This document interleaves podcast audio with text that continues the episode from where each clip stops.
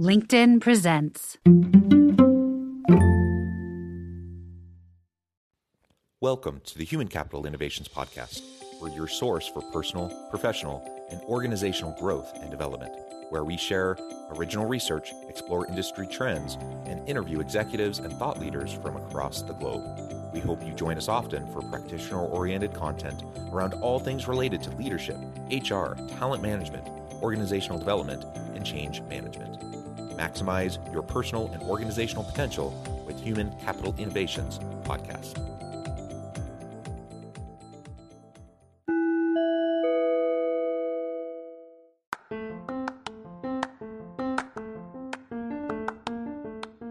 Do you enjoy the Human Capital Innovations podcast? Enjoy ad free listening by going to the Patreon page, and please consider contributing even at the producer or sponsorship level. And please leave a review. Thank you for your support.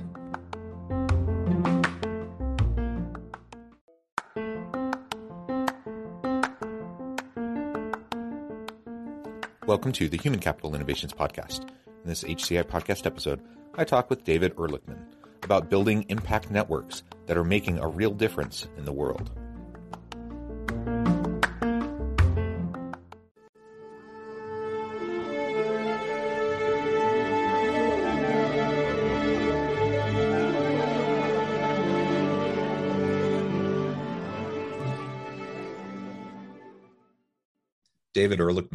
Welcome to the Human Capital Innovations Podcast.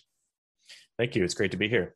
Yeah, it's great to be with you. I'm excited to have a nice conversation around building impact networks to make a real difference in the world. And ultimately, this is, I think, what we all want. We all want what we do to matter. We want to make a difference. We want the world to be a better place for our families, for our children. Um, and increasingly, younger generations, millennial and Gen Z individuals, they they just really have this drive to to make an impact in the world and to make a difference um, but the question is how do we go about doing that how do we do that effectively uh, it's it's one thing to have good intentions it's another thing entirely to be effective and productive and how we're trying to go about um, driving change and, and driving social impact. So this is what we're going to be unpacking today. We'll talk about social impact and impact networks generally but we'll also try to tie it back to what organizations and organizational leaders can and should be doing to connect their teams to this work because that's a really great differentiator and it's a great way to motivate and attract and retain really great talent if you're doing meaningful uh, work and driving uh, a positive difference in the world. As we get started, I wanted to share David's bio with everybody. David Ehrlichman is a catalyst and coordinator of Converge and author of Impact Networks Create Connection, Spark Collaboration, and Catalyze Systemic Change. With his colleagues, he has supported the development of dozens of impact networks in a variety of fields and has worked as a network coordinator for the Santa Cruz Mountain Stewardship Network, Sterling Network, uh, New York City, and the Fresno New Leadership Network. He speaks and writes frequently on networks, finds serenity in music, and is completely mesmerized by his newborn daughter. That's wonderful. Congratulations on your daughter. I agree completely with children um, as well as with music. And I'm a, uh, just fascinated by this social impact space. I'm thrilled to have the opportunity to chat with you today. Anything else you would like listeners to know about yourself, your background before we dive on in? Yeah, I mean, it might be helpful to share how I got into this work in the first place. Um, you know, about 15 years ago or so, I was working at a nonprofit and knew that I wanted my work to have purpose, as you said. Uh, and this nonprofit was and still is doing incredible work. Uh, they support men and women without shelter to get trained and find jobs in the food industry, uh, truly changing people's lives. But at the same time, I also recognize that this organization was working in this massive broken system where there are just uh, a constant stream of lack of affordable shelter and people who are going without shelter on a daily basis, uh, especially here in Seattle where I'm uh, living. And uh, from that experience, I started to get really curious about how it might be possible to work not just in one particular organization, but really across organizations and work at a systemic level. Uh, how could we address the root causes uh, that lead to challenges like homelessness or climate change or environmental degradation or lack of economic opportunity, whatever it might be, social inequity? Uh, so eventually, that led me to Monitor Institute, which is the social sector wing of a, a consulting firm. And it was there that I discovered how some organizations were increasing their impact not by scaling up and creating a bigger and bigger organization, but instead by scaling out. Uh, so, for example, an organization was offering its kind of core program to others, allowing other groups and organizations to deliver that core program through their own brand. And so, even if that original organization maybe wasn't get, getting the credit that they deserved, they were drastically increasing their reach and impact through connections by collaborating with others. And I also discovered how there were actual more formal networks of organizations that were organizing. Uh, one example, it's been around since 2005, is the REAMP network. Uh, this connects over 140 organizations uh, across nine states in the Midwestern United States. The, the purpose that brings them together is to equitably reduce uh, or eliminate carbon emissions across those nine Midwestern states. And uh, these networks like ramp and others are actually staffed. Uh, they're actually dedicated people whose job it is to to find the intersections between different organizations you know where they where they do agree and uh, there's a lot they disagree and acknowledging that as well um, but really finding opportunities for them to support each other's work and to do things together that they could never do alone uh, and Reamp was extremely successful at uh, shutting down 140 coal plants, uh, stopping any new coal plants from being built. They passed energy efficiency policies and transportation efficiency policies in a number of states. So that was really the kind of the light bulb moment for me. Uh, I, I knew I wanted to investigate this type of work across organizations uh, firsthand. Uh, and so that's when then I had the the opportunity to work in Fresno, California, uh, for three years as a network coordinator for the Fresno New Leadership Network, which was bringing together organizational leaders across all sectors to revitalize their city, and uh, that led me to uh, work in Santa Cruz Mountains region, which was uh, an effort to uh, steward half a million acres of land and uh, it's a good example of why this work matters when it comes to large scale land conservation. There's not any one organization or uh, sector who can make the difference on their own. The the land is owned and managed by this patchwork quilt of, of government agencies and academic institutions and land trusts and and timber companies and tribal groups. Um, and so you know, the only way that we can address these systemic issues is by working systemically. And that means working across divides and across organizations. Uh, and so happy to get more into that. But that led me yeah. to uh, you know co-found Converge in 2013 and, and get the opportunity to work with a number of networks and, and see the common patterns between them. Even though they're they're different in terms of the why and the what, there's a lot that, that is the same. Yeah, well, thank you for that background about how you got into the work, and also you you did a really good job of articulating the uh, the scope and scale of these challenging issues. Right, there's all these different um, problems and issues we're trying to address, and almost always, traditionally, the way they've been addressed is really just like playing whack a mole, because you don't have eh, like you said, you said uh, many times over the last couple minutes, uh, you have to take a systems approach to systemic problems.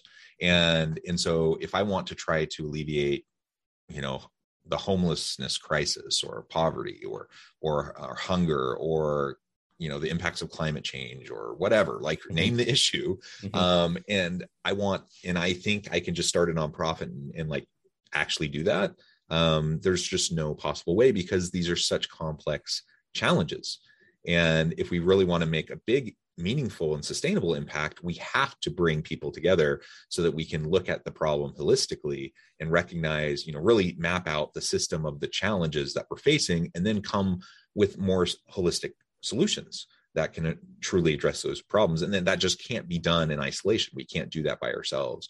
So we have to be able to build those types of networks. So I think you've actually done a, a really good job already of really getting at what my first question was going to be. And, and that's, you know, what does it look like? You know, what does an impact network look like? How is it different from maybe other types of networks we tend to talk about in the business world? Because I think it is fundamentally different. But anything else you would like to add to what you've already said in terms of what impact networks are, why they're important, and how they differ from other sorts of networks. Yeah, absolutely. And and you said it well. I agree with everything you said. Um, oh, networks at their most basic are webs of uh, people or things. They're the webs of relationships that connect people or things together. So there are networks all around us. There are technological networks like the routers and cables that make up the internet.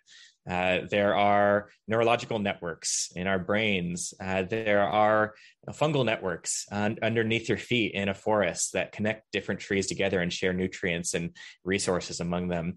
And there are social networks, the the networks of people that you come in contact with uh, through your day to day in your personal life, through your work, and uh, most often social networks form organically as you become introduced to new people and and form relationships. Uh, but what many people don't realize is that networks can actually be deliberately organized and supported around a specific purpose. Uh, and that's how we define impact networks. Impact networks uh, connect individuals and organizations to uh, for learning and collaborative action on a shared purpose. And t- to look at it from the perspective of a single organization, as you said, when uh, organizations are trying to you know, address these big complex issues. Just by nature, it's it's natural for organizations to focus on a, a particular piece of that puzzle uh, and to have expertise in that piece of the puzzle. Uh, the uh, most organizations move forward with a really intense focus on their own organization and on their mission uh, for good reason. Uh, the and then seeing other actors and stakeholders and organizations and other groups around them that they could collaborate with to further their own mission. The essential shift, though, is to recognize that we work in these interconnected constellations of, of actors and where there are many different groups who also you know, touch on or are impacted by or are working on similar issues. Uh, and and so you know, initial step is to instead of putting your organization at the center of your focus all the time, uh, instead putting the, the shared purpose at the center of the focus. You know, what is the thing that that we care about that many other groups also care about, uh, and and then connecting the dots between them, actually finding ways to to build connection, to strengthen coordination, to to collaborate at uh, at, on the systemic level. Uh, and that's really what it means to build an impact network. It's finding the shared purposes that align us and then creating more intentional connections around them so that we can do things together that we can't do alone. Yeah, and that sounds wonderful, but it's also not easy to do. yep, absolutely. So how, how, do you, how do you go about uh, creating meaningful impact partnerships to expand your impact network?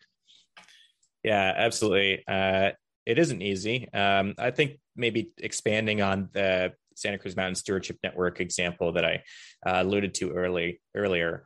Um, you know, when we bring different groups together, government agencies, timber companies, and tribal groups and land trusts, you know, often uh, folks may see each other as you know really disagreeing with their own perspectives or sometimes even in competition or uh, you know what they're fighting against uh, sometimes in terms of the the land trust and the timber companies. They did not see eye to eye on many things. Um, but in the process of bringing groups together to have real human honest conversations about the things they care about you know, if we dig deep enough there's usually a lot of common ground, uh, even though we disagree a lot uh, uh, about a lot of different things. We might disagree about you know how to best go about this work or what we do or or different aspects of it, but but all these groups cared about the the health and ecological vitality of the land. You know, they they cared about um, uh, defending the land against uh, you know, invasive property development. Um, they they saw the risk of catastrophic wildfire, you know, which is a huge issue in that region. And and so you know, the question then is how can we work together and support each other around the things that we do agree on? Uh, the point is not to get everybody to do the same thing. Uh, the point is not to get everybody to like each other or agree with each other. Uh, you know, that kind of conflict can be a really good thing if it's generative. And it's important that we share our honest perspectives and, and recognize the places where where we disagree. Uh, and at the same time, uh, there is a lot of overlap uh, and we can work towards those particular aspects of it.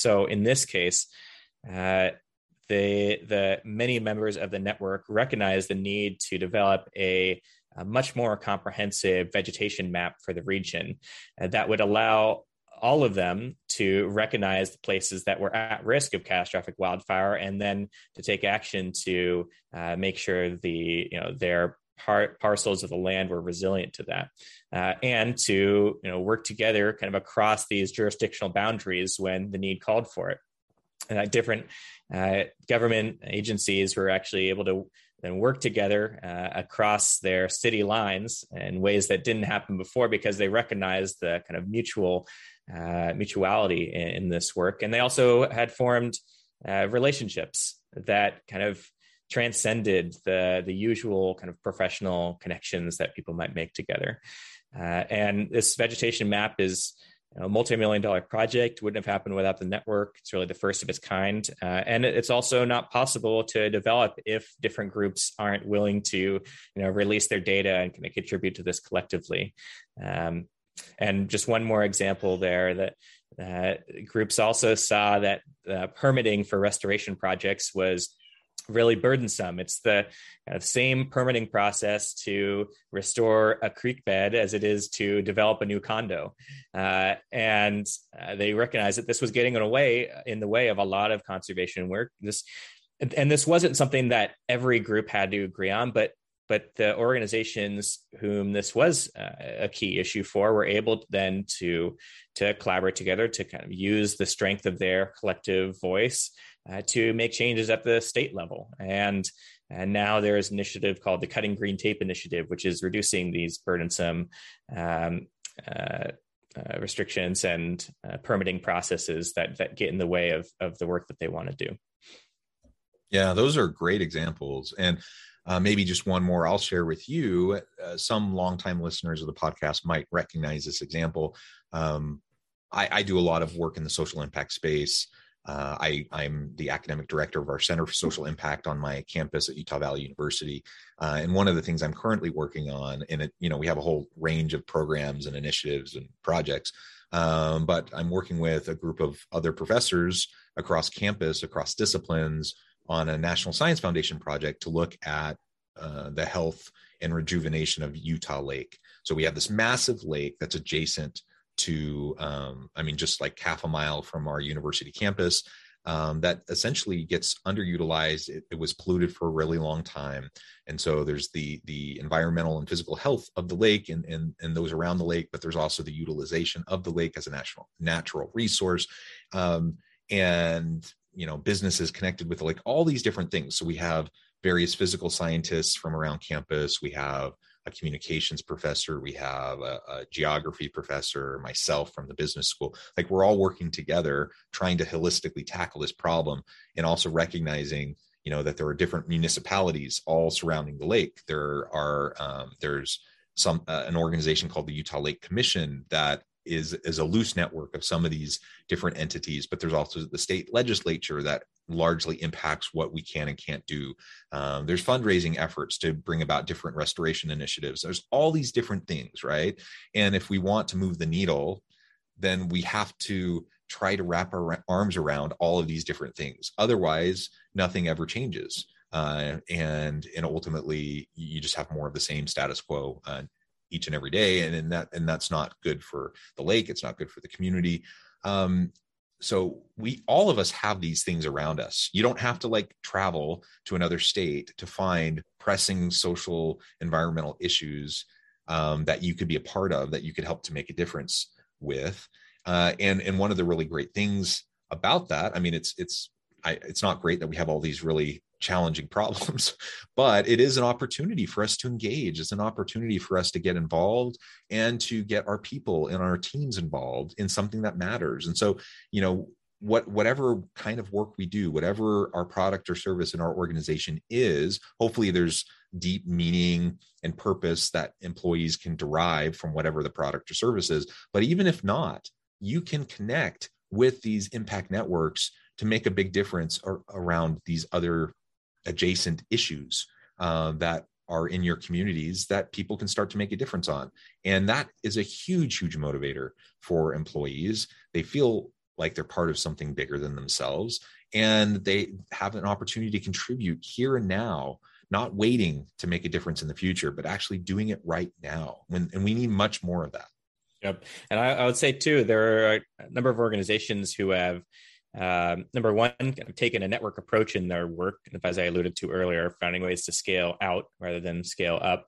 Uh, but there are also organizations who have created impact networks to work alongside the existing hierarchy.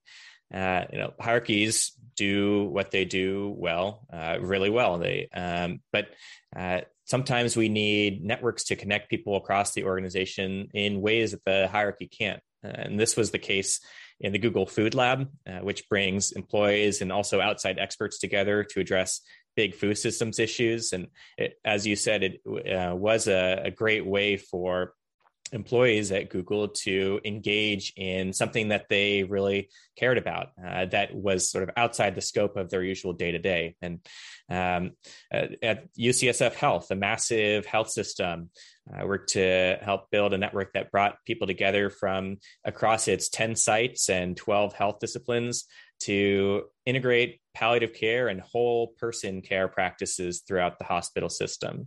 Uh, so, when it comes to addressing big and systemic issues, it doesn't always mean you have to go outside even the walls of your own organization. You can find ways to connect uh, employees and and people from inside and out, outside the organization around something that they care about, and that can be really very motivating. One thing I also want to say about uh, collaboration in generally is that uh, people and organizations embark on collaborative efforts all the time, uh, thinking they know how to do that, but typically they're frustrated by the results. Uh, you know, there's collaboration fatigue. Sometimes the word itself makes people squirm, uh, and why is that? What, goes wrong? Well, often I think it's they're, that they're trying to structure the collaboration like they would an organization as a hierarchy with some central authority guiding the work and people fitting into specific roles to move it forward. Uh, a key aspect here is that often groups who embark on these collaborative efforts try to plan it all out in advance, identifying you know, specific and measurable outcomes for the effort uh, before people have even had a chance to get together and talk together and learn together. Uh, but this approach only works if we already know what needs to be done and how to do it. Uh, but the thing is, complex issues that we've been talking about today, they're experienced very differently by different people, and people are affected by the issue in different ways. They'll see things really differently depending on where they stand. And as you mentioned, they're focused on one piece of this large and interconnected puzzle. So, in our, our work to address these really big, wicked, complex issues, we can't plan it all out in advance.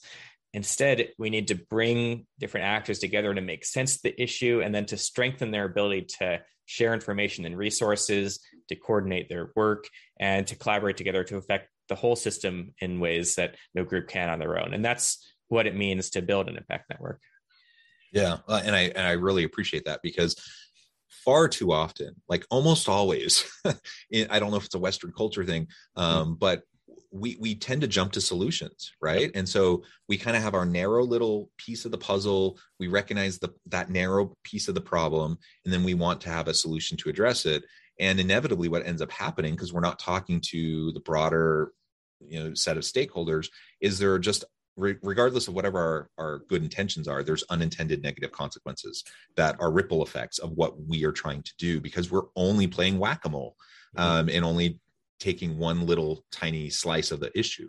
So mm-hmm. we just have to listen. We have to talk to other people. We have to do our due diligence to map out the systemic issues in all the drivers of the different elements of the issues. And if, unless we do that, we just can't have the sustainable type of impact that we want to have, regardless of whatever our good intentions might be. And I do believe most people have good intentions, um, mm-hmm. but good intentions aren't enough.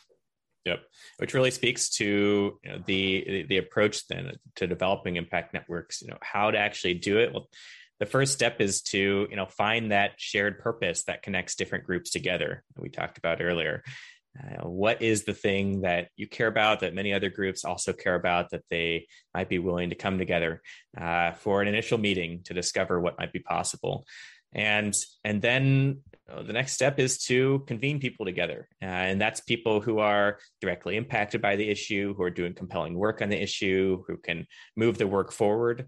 Uh, and importantly that doesn't mean convening them inviting them into your thing it means inviting them into co-creating what is possible now that they're part of the group uh, so very quickly the the individual or the organization who sees the need to connect different actors together for the first time they can't then be the ones controlling or dictating the effort. They are again part of this constellation of actors and uh, and providing support to the network without controlling it. And that's kind of a key distinction. And then as people are brought together, I think it's so critical to develop relationships of trust. And, and that means taking the time to understand what each other cares about and needs to to build deep human connections so that we can have the honest conversations that are necessary. And we build trust not so that we like each other or agree with each other, but so that we can hold attention through the inevitable disagreements and conflicts we'll face. And so we can hang in there long enough until we can find a slice of common ground or at least have a greater understanding of each other's perspectives. And then as we do that, as we've you know, kind of cultivated the network, started to build, form relationships around a central purpose, we can find immediate ways to coordinate actions, to support each other's work, to uh, to connect the dots in, in meaningful ways that really serve the self interests of the people who are participating. We've been talking a lot to this point about the shared interests or the systemic interests, the things that we can do together. But in order to sustain your time, your organization's time in these types of networks, they really have to also serve the self interests of the individuals and the organizations who are participating. And and we can do that by finding ways again to coordinate actions and to to share resources, to share information in ways that support your existing mission. And then over time, that gives us the space to to take a systemic view to discover the leverage points in the system, places as Donella Meadows has said, a small shift in one thing would produce big changes in everything, and then to organize around those opportunities to create change at the systemic level. Yeah, very, very well said. And a good summary there at the end. David, it has just been a real pleasure talking with you. Uh, I appreciate your time, your insights. Before we close, I wanted to give you a chance to share with listeners how they can get connected with you, find out more about your work and your team, and then give us the final word on the topic for today. Absolutely. It's been great to be here, John. Thank you for having me. Uh, you can find me on Twitter at Dave Ehrlichman, D A V E H R L I C H M A N. I'm also on LinkedIn, I post there frequently. Uh, it's just my name. Uh, and then you can find uh, my work and my team's work, Converge, at converge.net is our website. Uh, at converge.net slash book, you'll find a link to Impact Networks. And also on our website, uh, we have tons of different tools and facilitation guides and other resources that are offered completely for free under a Creative Commons license. Uh, want you to use them to apply them to your own work and to the collaborative networks that that you care about and want to build. And I guess the final word on this is uh, it's all about relationships. Uh, that you know, uh, it's what makes it all work. You know, networks are again webs of connections between people or things. So networks are only as strong as the connections that time tie them together. So if at any point you feel unsure about how to proceed in this work, invest in relationships. Uh, relationships are really how fragmented systems can become more creative and adapted and interconnected wholes. I love it. I love it. Thank you, David. It has been a pleasure.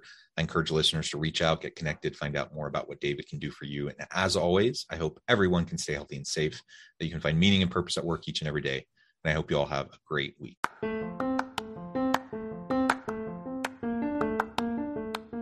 You enjoy the Human Capital Innovations podcast? Enjoy ad free listening by going to the Patreon page. And please consider contributing even at the producer or sponsorship level. And please leave a review. Thank you for your support.